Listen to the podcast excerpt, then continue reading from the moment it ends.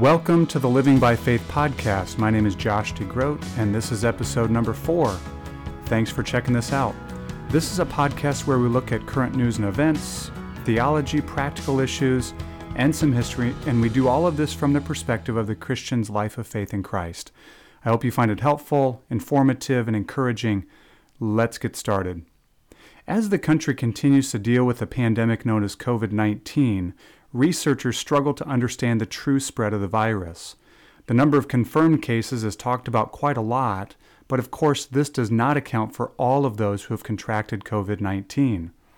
One interesting line of research has been the results on the coasts from what has been called antibody tests, specifically in New York and California.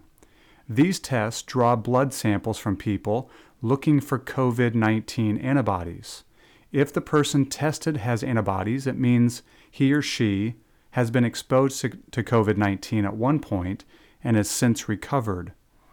Stanford University conducted antibody tests in Santa Clara County, California, with a population of about one point seven million people, and their findings were eye-opening to say the least.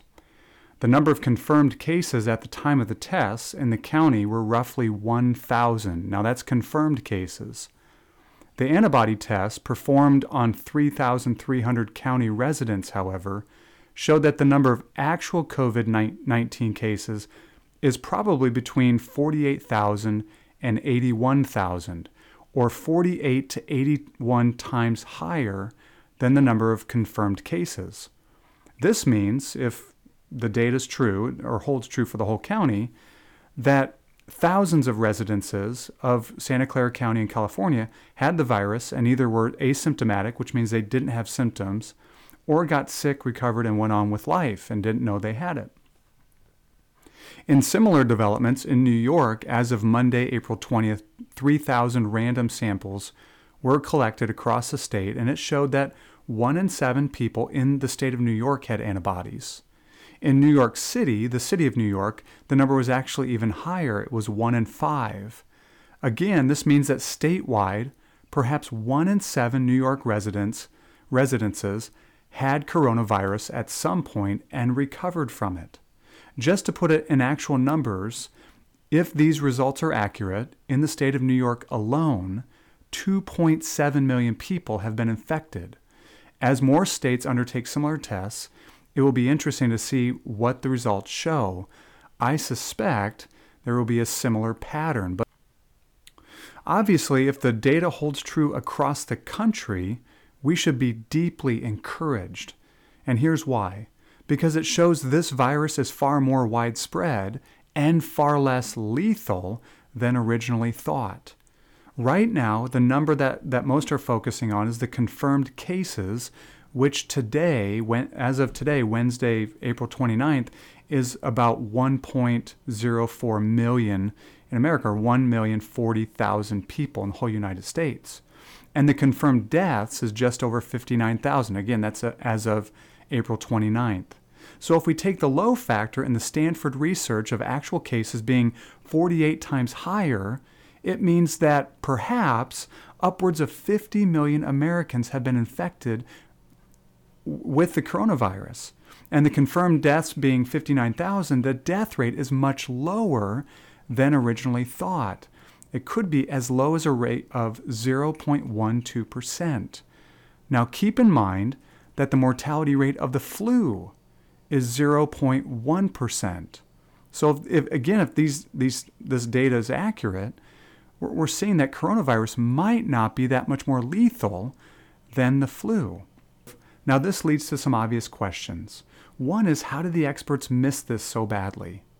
And in the wake of the shutdown and bailout policies that were made based on a much higher death rate, the question is, will anyone be held accountable?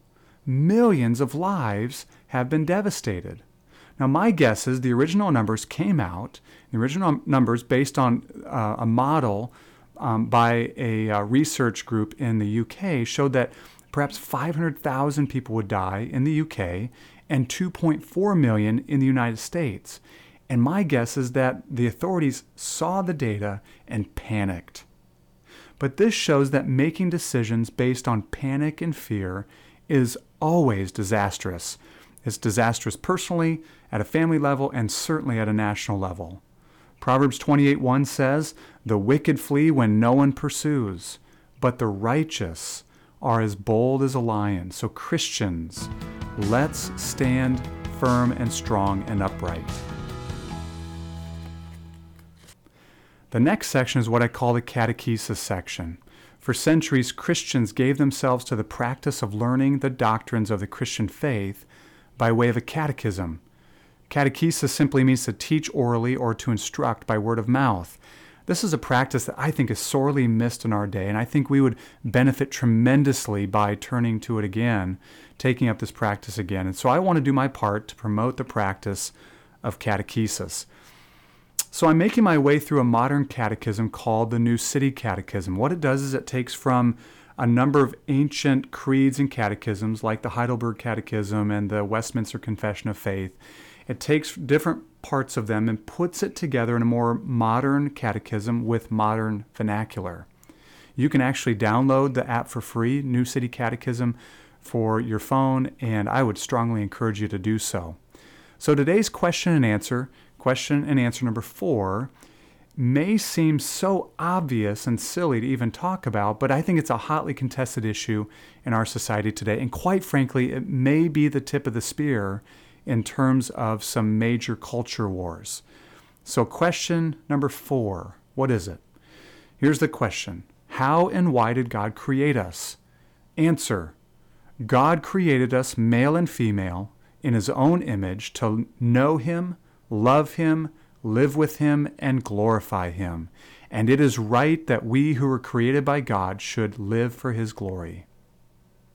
Now, why have Christians always thought about human sexuality in terms of male and female? Why two options instead of three, or thirty, or a hundred? Why is gender not a spectrum, but simply male and female? And you might be wondering, Josh, why on earth are you even asking these questions? Well, did you know back in two thousand fourteen, when setting up a user account on Facebook, there were fifty-eight gender options? fifty-eight back in two thousand fourteen. But now we have progressed much further than that, and I would say progressed toward the cliff of insanity. And it's commonly accepted in, in our day now in two thousand twenty that gender is a spectrum, that it's a fluid thing, an almost infinitely malleable thing that can change from week to week and even from day to day. But God has created us as male and female, meaning there are two options by our Creator's design. And he decides whether we are male or female. We emphatically do not. Because God created each person in his image, the present gender confusion is high-handed rebellion against God as Creator. There are people caught in the confusion we should have real compassion on, no doubt. But we must see this as a manifestation of the depravity of human beings rebelling against their Maker. We are made for him. We're made to know him, to love him, to live with him, and to live for his glory. Only when we are wrenched free from our narcissistic love affair with ourselves through the gospel of Jesus Christ, the gospel of the, the, the, the incarnation, the life, the death, the resurrection of Christ, only then, when we're free through the gospel, will we happily live for God's glory, giving thanks to our good and loving Creator, who is also our Savior. The verse that goes along with question and answer number four is Genesis one twenty-seven. It's a central verse in terms of God's creation of man as male and female. I would urge you to memorize this. Genesis one twenty-seven says this, "So God created man in his own image. In the image of God he created him. Male and female he created them." Male and female, created imago Dei, the Latin phrase meaning in the image of God. Male and female created in the image of God.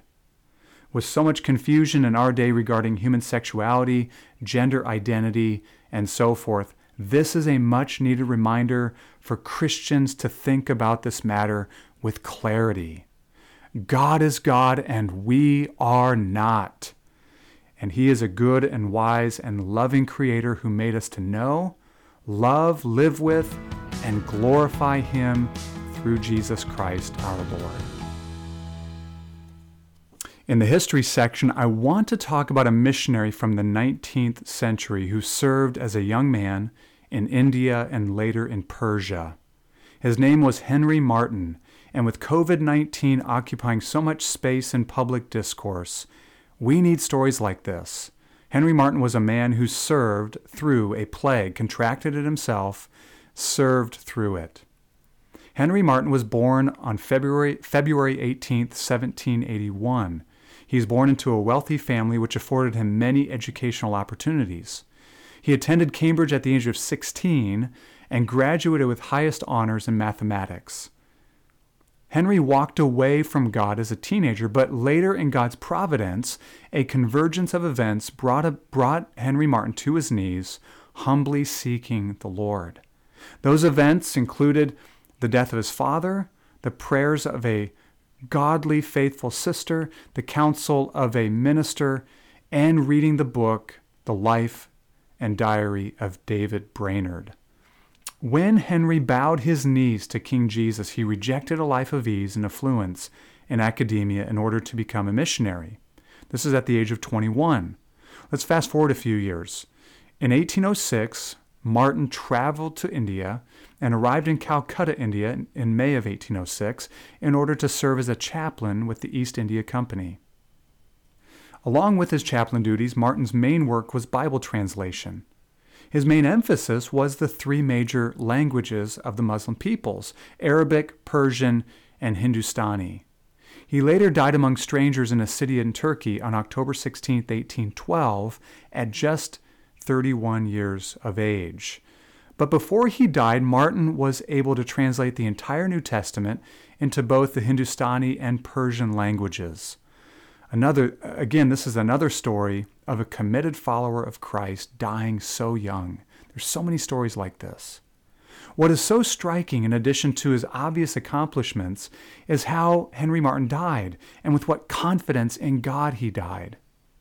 Henry Martyn died from tuberculosis, a plague that was sweeping through that part of the world. And yet Henry Martyn continued on in his service for Christ, undeterred, until this plague eventually swallowed his life as well. And his confidence lay in the fact that he would live as long as he had work to do from the Lord. As long as the Lord had stuff for him to do, he would live. As death came nearer and nearer, Martyn wrote, "If I live to complete the Persian New Testament, my life after that will be of less importance. But whether life or death be mine, may Christ be magnified in me. If he has work for me to do, I cannot die." Henry Martyn believed and lived what Christians have always understood, that death is a necessary part of our life in this world, and that our lives are in God's hands. Psalm one thirty-nine sixteen says, "In your book were written, every one of them, the days that were formed for me, when as yet there was none of them." God has written our story. He is the author of our life.